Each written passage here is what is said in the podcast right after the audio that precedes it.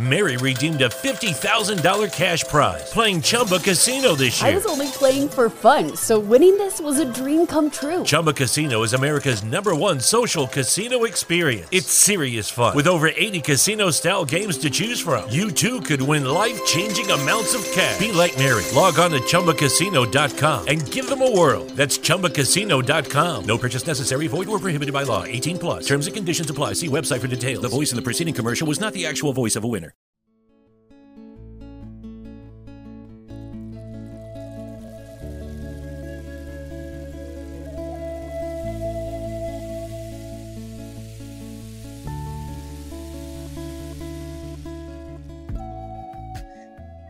Hello, everyone. What happens when a top employment lawyer falls off the wagon? Can it even be possible? I mean, a top employment lawyer, someone that is like in in society, he's top in society, well respected, well loved, doing really, really well in his career, and then something happens. Today, I have Kevin Hyer with me as my guest, and we've got a very exciting, well, exciting as in fast paced story, um, all about Kevin and how he fell off the wagon.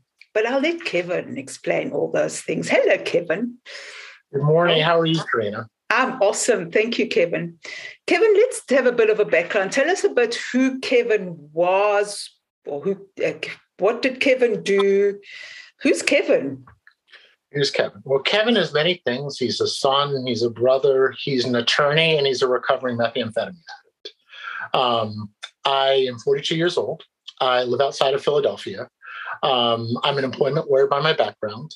I went to Penn State University for my undergraduate work, earned my law degree at the University of Baltimore, and I've always prided myself in using my gifts as an attorney to help other people, and particularly in the workplace setting you know, um, mm-hmm. correcting injustices, helping companies stay strong so they can continue to employ people. But when something happens that's not right, making it right for the employee. Um, so that's who I am as a person professionally. As I am as an individual, you know, I've always had a sense of, of social justice. You know, um, I happen to be gay, so I have a sensitivity to that. Um, you know, I grew up in a family where I was blessed to have two parents that were, were married and had some financial stability. So I always grew up with a sense of those who have have an obligation to give more. Okay, mm-hmm. more is expected mm-hmm. of you. You know, I yes, had a faith yes. tradition growing up, yes. um, and in my story, that that plays into this quite a bit. Um, you know, the work even in active addiction. One of the things I'm most proud of. I have many flaws in this world, but I like to think I never lost my moral compass in in active addiction, and I'll talk to you about that specifically when we get there. Well, that's Kevin, very uh, sorry, Kevin. It's very interesting because um, you have the perfect you have the, the perfect background, right? Beautiful parents, loving parents, loving environment, um, a, a career that you're doing really well, successful. So that's just does it doesn't fit with the stereotype and we will be talking about stereotypes in a minute but we just i'm just for the question right now in the stereotype of what happened. So, what happened? What happened that day, or what happened to just destroy this for you? So, so what, what had happened was I was 39 when I first tried meth. Up until then, I had smoked weed maybe a couple times. I was a goody goody overachiever from the suburbs. you know, I really, I mean, funny, but I'm making a point. Like I was, anyone who knew me before will validate this statement that this was very out of character. Um, mm-hmm. I was single for the first time after a long time. Um, I was staring 40 in the face, dangerously close to 40, as I put it. Um, you know, I had a satisfying career, but it wasn't quite where I had pictured it being. Um, yes. Again, I'm happy about being single for the first time in, many years. Um, I made a mistake. I made a mistake, um, and that mistake was I tried meth. What happened? What happened? what happened? What happened? Yes. Why did you try meth? I mean, okay, you you said you were 39, going on to 40 um, and oh goody goody and, and we we'll we'll refer i did um, chat to your mother and she said you were an, uh, like the perfect child right um, oh i'll and the link will be at the bottom in the description box just to say so what happened what happened on that day to make you try meth. I mean, who does that, and why did you do it? I did. Um, I think in the stresses of facing midlife, I mean, this is what this was, was effectively an early midlife crisis. I like to call it early. Give me that one. that 39 is quite early midlife. Like 40 um, is seriously young, but okay, just as a button. thank you. Thank you for throwing me that one.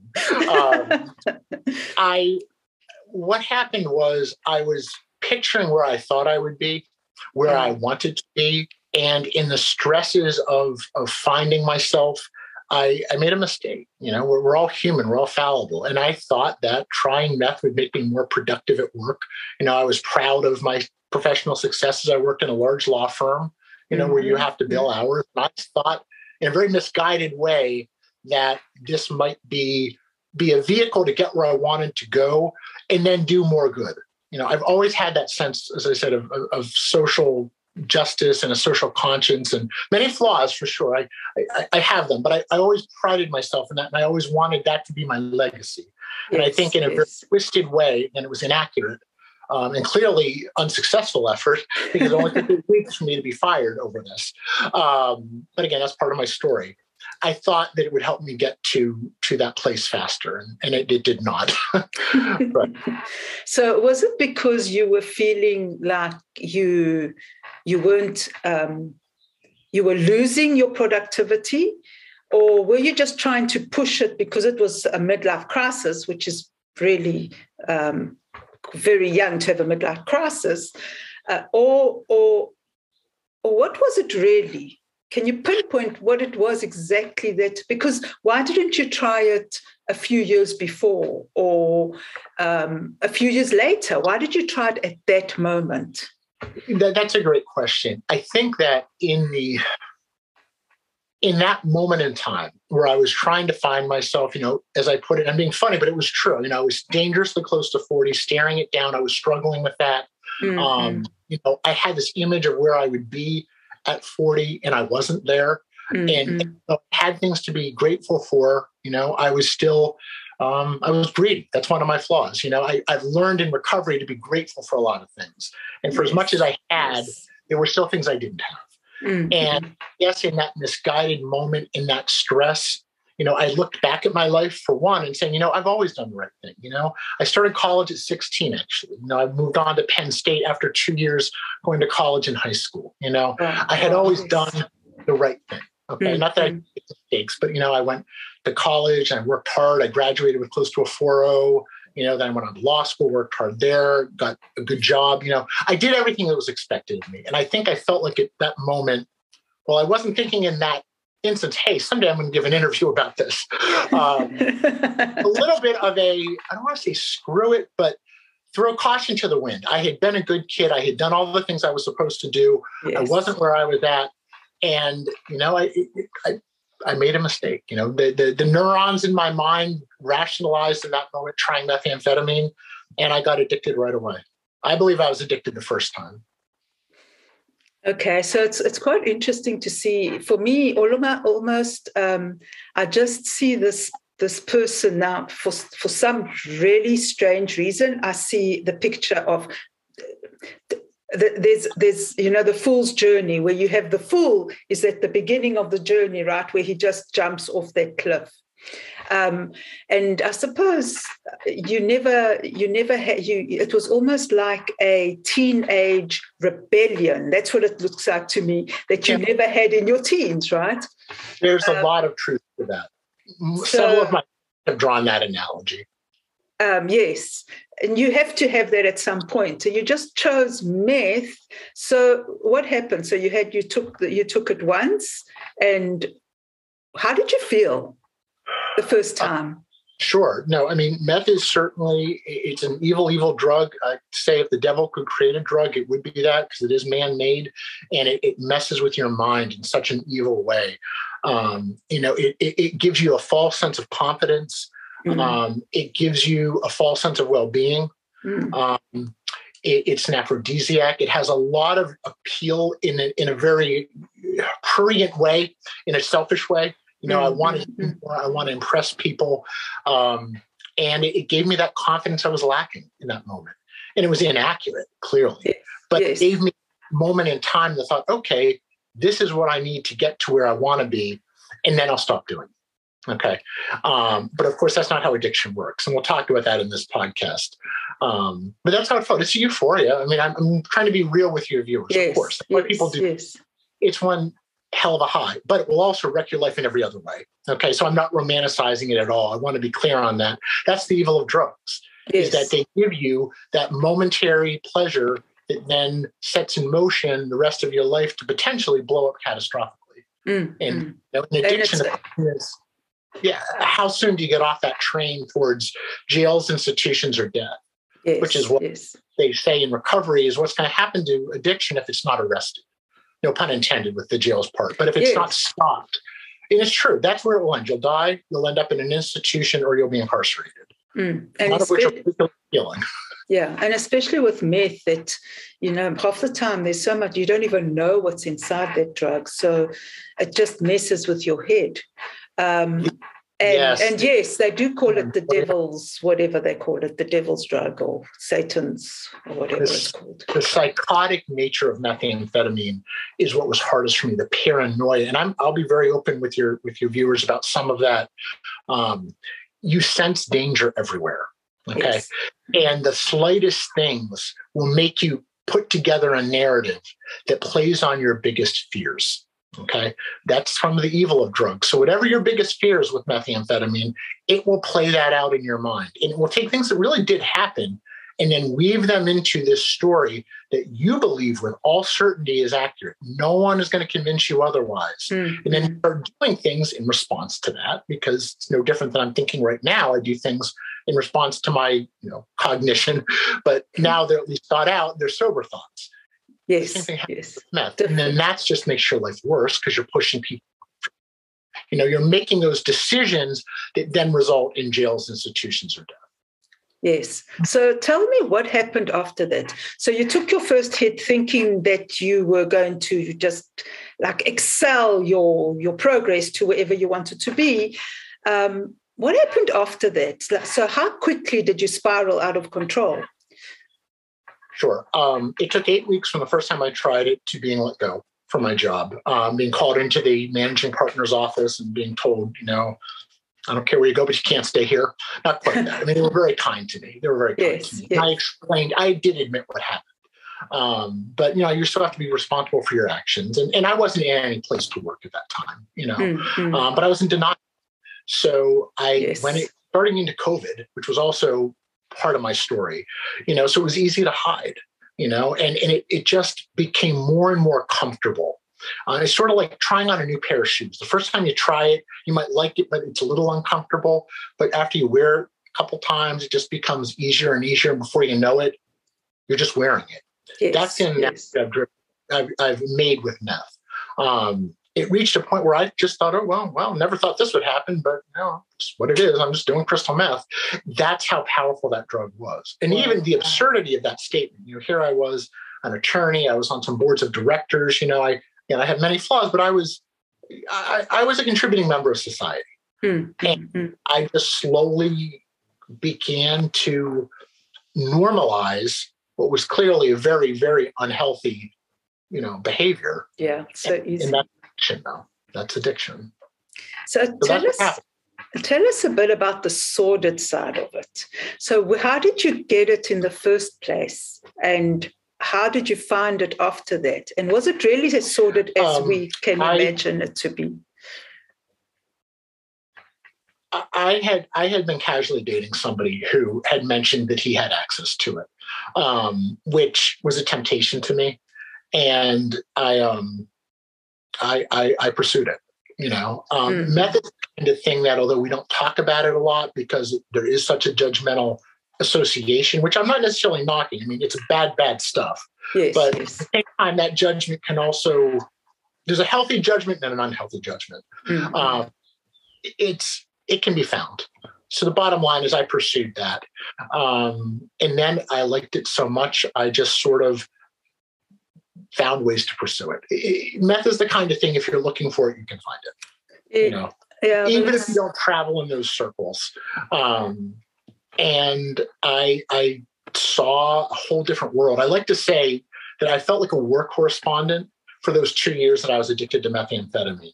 I had been taken from, you know, an otherwise fairly innocent, sheltered, naive place mm-hmm. to one of the seediest subcultures you can imagine. Okay. I mean, the drug culture itself is dysfunctional, but methamphetamine has a certain particular character to it because of the psychological problems that go with it, mm-hmm. um, the criminality that surrounds it. I mean, all mm-hmm. all drugs, you know, can be illegal, but when I say criminality, um, there's a lot of violence that goes with methamphetamine, theft. Um, it's it's just bad, bad stuff. Sexual assault because of the sexual association with it. It's bad, bad stuff. And I observed, you know, um, the, the, sexual manipulation of young adults. You know, prostitution. Okay, mm-hmm. and engage. But I saw it. You know, it, drugs have such a ripple effect yes. on on yes. our society. You know, and when when you've been kicked out of your home because your parents and family don't understand what you're doing, you take comfort in other people who do. Well, those other people are still stealing from you because they're in an equally dysfunctional place, you know, and yes. then you work with what you have, and that's how people end up on the street. Mm-hmm. So, what I would say is that when you see that person panhandling, they may have started out a very, very different image, you know, yes. and by the grace of God, you know, I'm not there and that's why i'm doing what i'm doing is to try to give something back because i was blessed to have the the privilege to not end there because i would have had i not had my family to fall back on Mm, yes, you were lucky there. Um, I just want to go back um, just out of pure interest now, um, just to show a bit about the dynamics within a, a relationship. Uh, you you you were in this relationship with this man, this person, um, and uh, how did the relationship end up? Did with you both using? Um, did it actually no. just explode, or did you just support each other and carry on using together?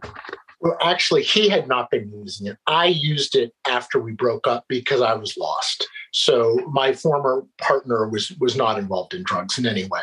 Okay. Um, I was, I'm telling you the, the, truth in the most blunt way. I was, I was feeling lost. You know, I was 39 years old. I was struggling with turning 40. I was single for the first time. I didn't like that. I was, I was trying to find purpose. I was trying to find who Kevin Hyer was on a more visceral level. Sure, I had a good career, but that's not everything. Okay. Mm-hmm. And it mm. wasn't quite where I pictured it being. You know, I saw my parents aging. Um, you know, I just, I was lost. For whatever mysterious reason the universe played out as it did, I found myself trying to find an identity. And in that moment, you know, I, I, tr- I, tried that. And I've observed relationships where both people have addictions and it's chaos. I mean, addiction yes. by definition is chaos. Yes. We yes. refer to the chaos of addiction. Yes. You know, um, I, I, would say it is you're always trying to keep one, it's like whack a mole. Okay, it's like you're always trying to keep to get stay on top of something because by the inherent nature of addiction, you're not on top of your game. You know, some people last a little longer, mm-hmm. and some people have more privilege that might help them. You know, but it, it's it's it's it's it's a savage way to live because it's a cycle. And you know how many times I say, you know, I used to say never again, never again, never again. You know, or yeah. bargaining with God. Okay, please, like like God, don't let this happen again. And in that moment, you believe it. Mm-hmm. And then don't take the right steps, the, the tape is going to replay and then you'll start to miss it again. And then, and each time you become a little more damaged from it because addiction's a progressive disease. Yes. Yes. Again, it will end in, you know, there are exceptions to everything, but I think it's a fair statement to make that it will end in jails, institutions, or death if you don't arrest, you know, if you don't stop the addiction. And that's the the good news is there is hope you know you you can you can beat addiction. You know i'm speaking to someone who has and meth is arguably one of the most if not the most addictive drugs. Yes, because nothing yes. releases more nothing releases more dopamine than methamphetamine does. Okay it's four times as strong as cocaine. Well that's part of the evil of it. It, it gives right. you an high but it will also screw your life up in every other way. Yes you know, from, from god's mouth to your ears it will yes. nothing good Yes. So tell us, okay, so you after eight weeks you were you were um, you were let go, right? They said, Well, hey Kevin, this isn't working and you need to go. What happened then? Did you just fall straight into the um, more addiction and and just like throw yourself into the myth, or did you see say, "Hey, what's going on here? I need to change my life." For for for for a hot minute, I think my head may have been there, but again, the power of addiction is so strong that no, I just sat there and I, I had the ability to not work for a minute, and I just fell further into addiction. And, and that's some of the evil of addictions that changes the brain chemistry.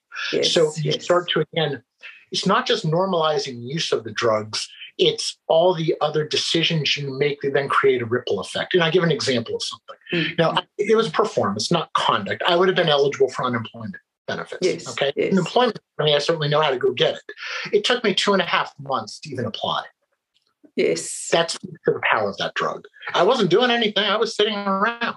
That's all I did. You know, and that's where I also say to people, you know, and, and again, I'm trying to be real with your, your viewers. This is where money doesn't always buy happiness because I had a couple dollars to buy it, just reinforced the addiction faster. Yes. And drug dealers will tell you what you can afford to buy until they think you're a liability to them. You know, and I learned a lot about that culture. You asked about the sordid nature. You know, um, I mean, I can say, I'll tell you this: most lower level drug dealers, they don't like being drug dealers. Okay, nobody grows up saying, "Hey, I want to be selling methamphetamine on the street corner," you know, right. in Philadelphia when yes. I grow up. Okay, yes. Yes. they're doing it because they're okay. Um, and you know, I'm not trying to get into the political side of you know should we criminalize or not, but there's such a human nature, uh, a human component, excuse me, to this that I'm trying to share with people. To, to, to take just one minute to, to slow down the judgment sometimes and look and see that addiction comes from somebody who's in pain, some kind of injury, emotional injury led someone yes. to try to fill the void, whether it was staring 40 in the face, whether it was home stresses, whatever it was. It's unique to every person. Okay, there are themes, but yes. unique to every person, and that's what sets it in motion. So just as we wouldn't penalize somebody who has an obesity issue and has health problems because they overate, or someone who was speeding down the highway one day and has an auto accident, it's kind of a similar analogy. It's just yes. addiction is is it's a it's a, it's savage. That's the word I use. I mean, it, it, it is because it, tears family apart apart. Um, I think you can say I have a passion for this. Yes, yes, um, but it and it's and it's so insidious. It just creeps everywhere, and you know, everyone you probably. Um, whoever you speak to knows someone or has someone in their family who's um, addicted to something um, in the society as well. And it's become quite a normal thing on, on, on many levels where people go out and drink, for example. Like alcohol's become a normal thing, um, which is which is also sad in a way that um, we've we've reached a point where we can't speak and we can't we can't like share our feelings enough or we can't like be honest with ourselves and with each other to say you know what this is why i'm hurting let's talk about this so I don't have to go and, you know, hide under alcohol or drugs. So what you're doing is really, really uh, a beautiful thing. Um, I just want to, before we go into what you're doing, so let's just leave that and, and leave a little bit of a, um, a tidbit there. So you have to listen till the end, people. I just want to ask Kevin another question. Um, what happened? What was it, Kevin, that that eventually um, what happened to you that eventually made you change? Like i mean you look at you you're looking good you um, you know you, you, don't look like i couldn't say that like two years ago whenever it was that you were a meth addict right? What happened to change everything? I, will tell you what what happened was i had a psychotic break where i believed that some things were happening that weren't happening. I'll leave it at that. And I tried to kill myself, and it was sincere. Fortunately, I survived, obviously. Yes, uh, yes. But that the power of that drug had me believing certain things that were just not accurate. But mm-hmm. I was mm-hmm. hallucinating, seeing things, weaving together a, a very, very disturbing narrative. Um, and because of my social conscious desire to, to, to do good, I didn't want my parents to have to see me incarcerated which is what I believed was going to happen, which was inaccurate. But in that moment, that's what I thought. Um, and again, the, the, evil of that drug, you know, I'll, I'll share one example because I'm trying to be very real with people. Mm. to keep things simple, when I had this view that someone was out to get me, okay, and that's what methamphetamine tends to cause, okay. Yes. yes. Um, I was writing email, and I don't know if many of your viewers, I'm sure, have Gmail. Okay. Yes, most people. There's certain settings with Gmail, okay, that makes the drafts save more frequently than they used to. I don't know every mechanism to it, but I, there were some changes I think made to the settings with Gmail. Bottom line, I was writing email and I was seeing my settings or my drafts save more frequently. And I believed in that moment that someone had tapped into my laptop. Okay. And I saw across the screen 32 months. Uh, wow. And I felt like somebody messing with my head saying, You're going to jail for 32 months. Okay. Um, I mean, the, what it does to your mind. So it was after that, after I I tried to kill myself, that I realized, you know, Kevin, it, it's time to to to really look in the mirror fortunately i did and, and here i am well that, that's that's a good thing um, and also and i'm going to throw a bit of a, a, a just like something in the works here. Um, how, if you look back, how in some weird way this um, this meth uh, addiction that you had was actually a blessing, because if you didn't have that uh, meth addiction, right, and you didn't go through all this horror and pain, and I'm not saying addiction is a good thing at, on any level, right? It's it's it's very difficult to to um, to maintain. It's I mean uh, to maintain. It's ridiculous. It's very difficult to get out of, and it's it's it's easy to just get caught up in the, this web, right? But in some weird way, it was a blessing for you um, because it brought you to this point so if you hadn't had that um, that addiction and you hadn't got out of it and been brave enough and strong enough and and loved yourself enough to get out of it, we wouldn't be having this conversation. And you wouldn't have met Dino Miliotis and Brandon Foss and created this beautiful um, foundation that we are going to speak to uh, speak about now. Um, so, what are your thoughts about that?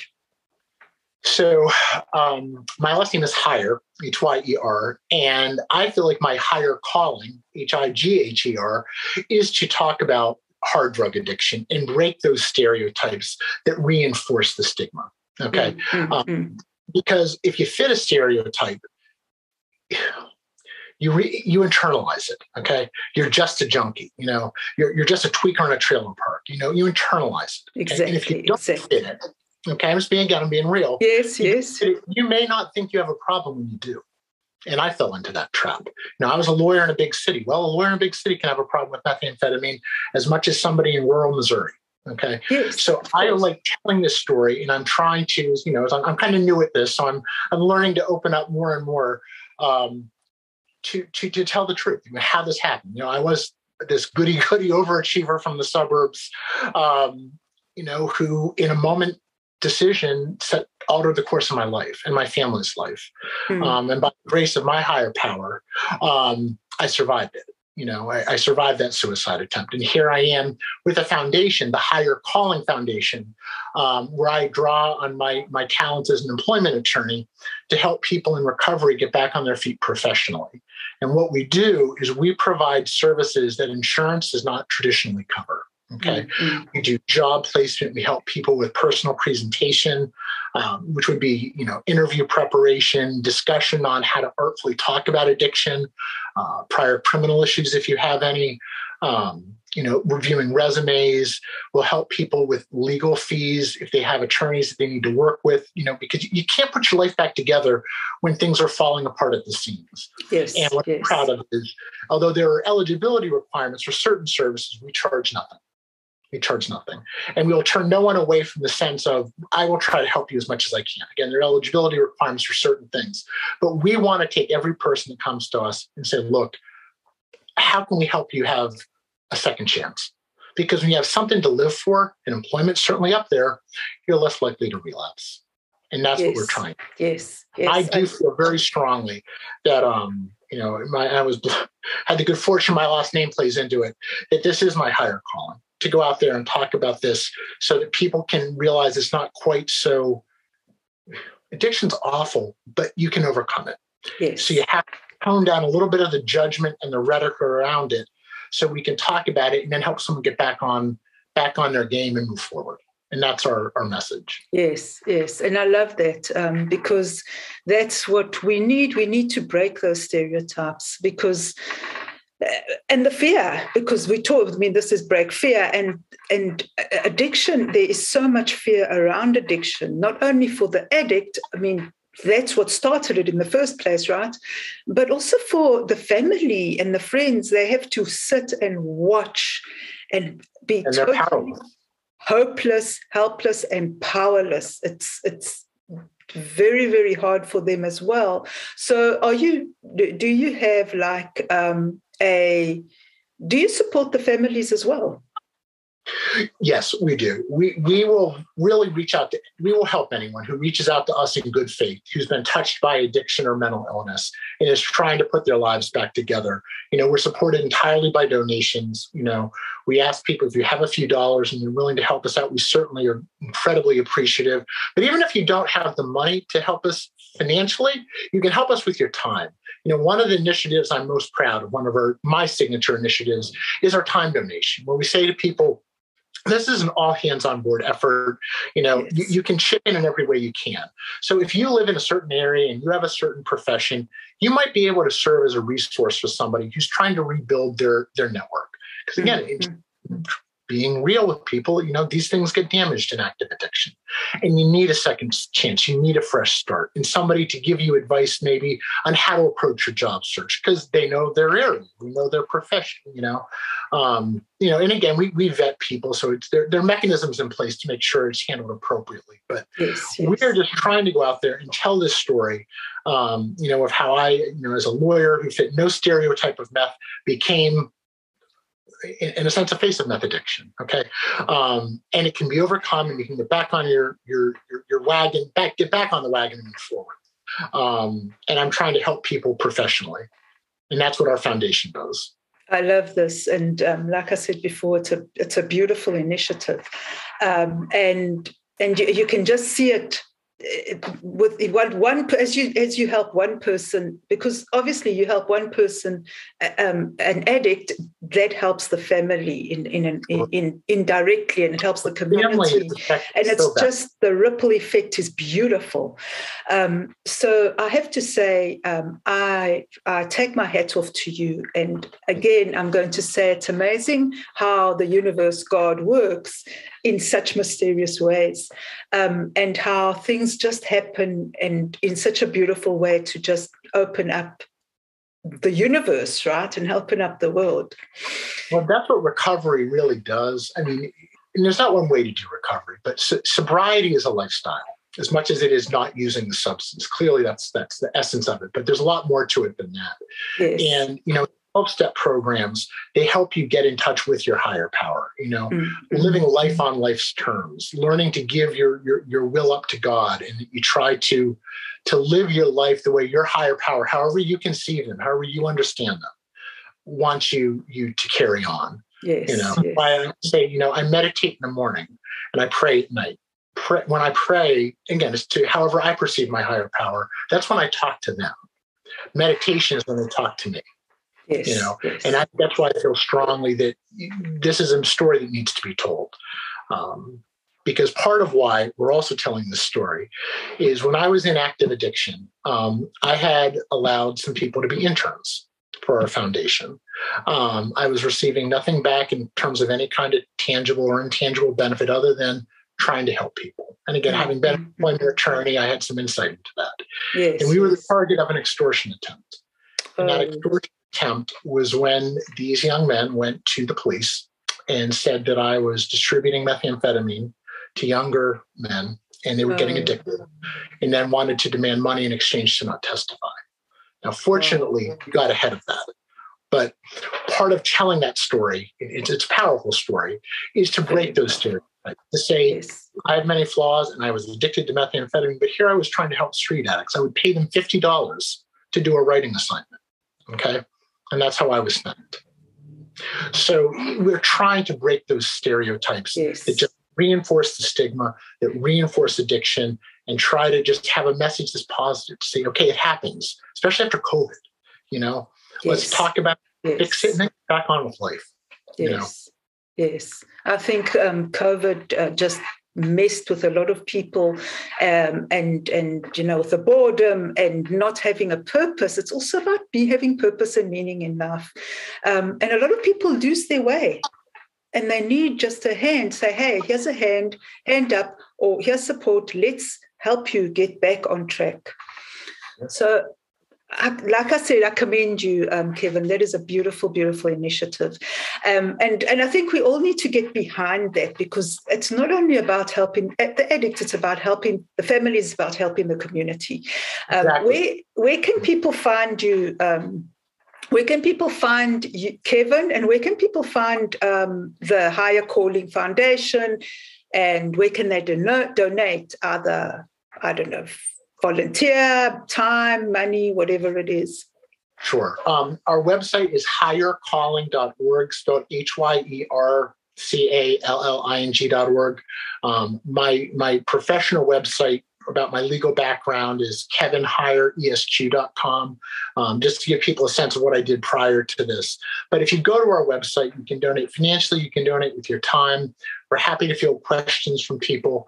Um, you know, we're, we're trying to start a movement and everyone has gifts and talents that they can contribute to that and that's why i say if you're not in a position to donate financially i get it not everyone is but there's something you can do because it helps families it helps communities it fights the war on drugs that's yes. what we're doing yes. because you're not yes. going to need to use drugs when you feel better about yourself and you have something to live for and exactly. employment is right up there Yes. And insurance, yes. I'm not knocking it, but insurance doesn't does not cover when you leave rehab. All it does is if you relapse. Well, as I said in a prior one, that's not what you need. What you need is to stay sober, you know, and you need yes. that support.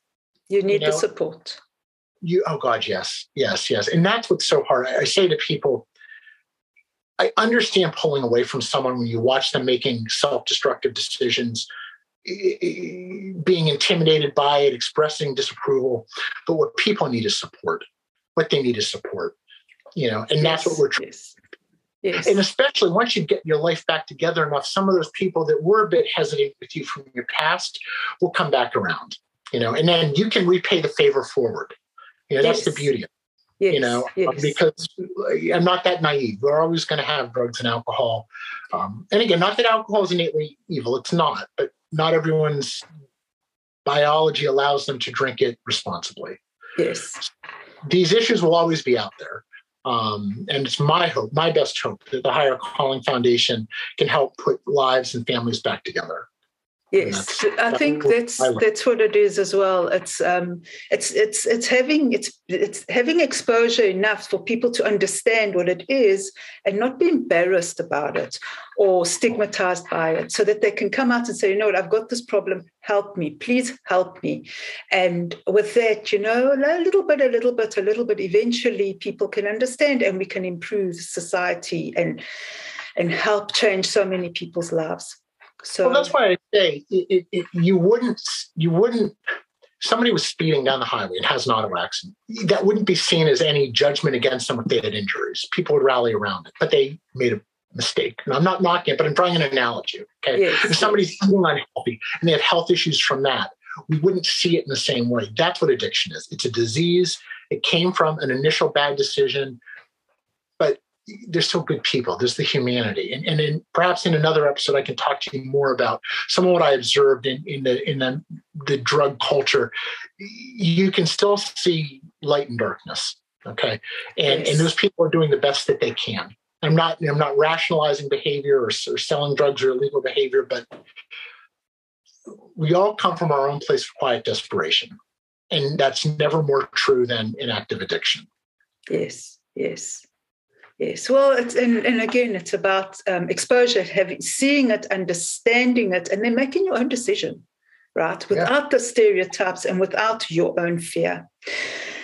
Wow, this has been awesome. And yes, we, I think we will have to have another episode just talking about the the the, the underground um, cultural movement, um, like drug movement and how um, we as people can make a difference in just helping and loving someone um, which is difficult. I'm not saying it's easy. It's difficult to to love an addict when they're so erratic and paranoid and all those things but it's about understanding and education. That's that's that's some of the heartbreaking nature of addiction is the fact that it does put such a it, it, it, just creates such fracture in families, you know. Yes. Um, so, you know, when you hear police officers or someone say, you know, selling drugs, you know, is tearing apart families and communities, they're right. Because addiction doesn't just hurt the person involved you know clearly they're the one the, in the moment but the families their loved ones employers the lost productivity drug drug abuse and, and irresponsible alcohol use affects everybody affects communities. Yes you know, yes, yes. And, and again that the stigma and the judgment reinforces it because you're afraid to try to get help when you know you need it. And i knew i needed it for a while.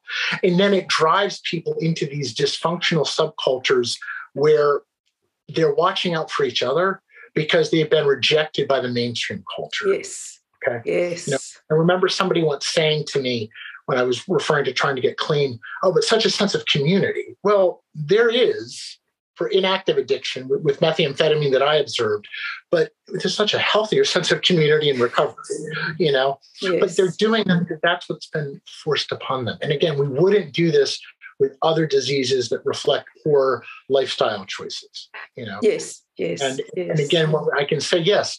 You're talking to someone who had a drug problem, but I got over it and I'm moving forward and my life's good again. You know, that's what we're trying to say. It's when you make it seem so scary and intimidating that you can't talk about it, just reinforces it. And it hurts everybody. Yes, and and I think also um, people within that subculture they they're so caught up in that subculture that they think it's normal and they don't know any better as well.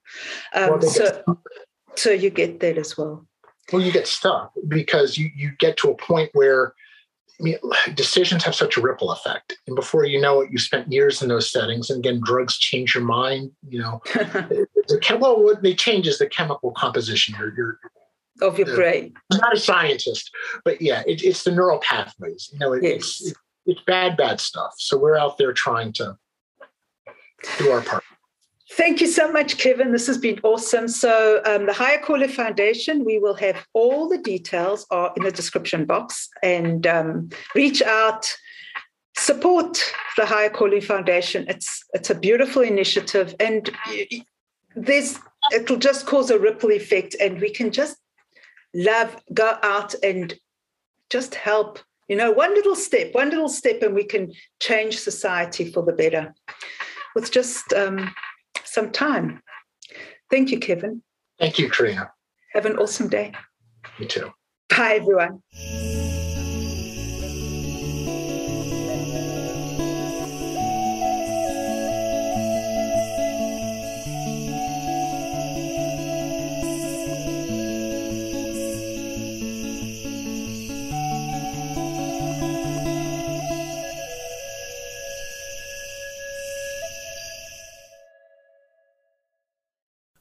Redeemed a $50,000 cash prize playing Chumba Casino this year. I was only playing for fun, so winning this was a dream come true. Chumba Casino is America's number one social casino experience. It's serious fun. With over 80 casino style games to choose from, you too could win life changing amounts of cash. Be like Mary. Log on to ChumbaCasino.com and give them a whirl. That's ChumbaCasino.com. No purchase necessary, void, or prohibited by law. 18 plus. Terms and conditions apply. See website for details. The voice in the preceding commercial was not the actual voice of a winner.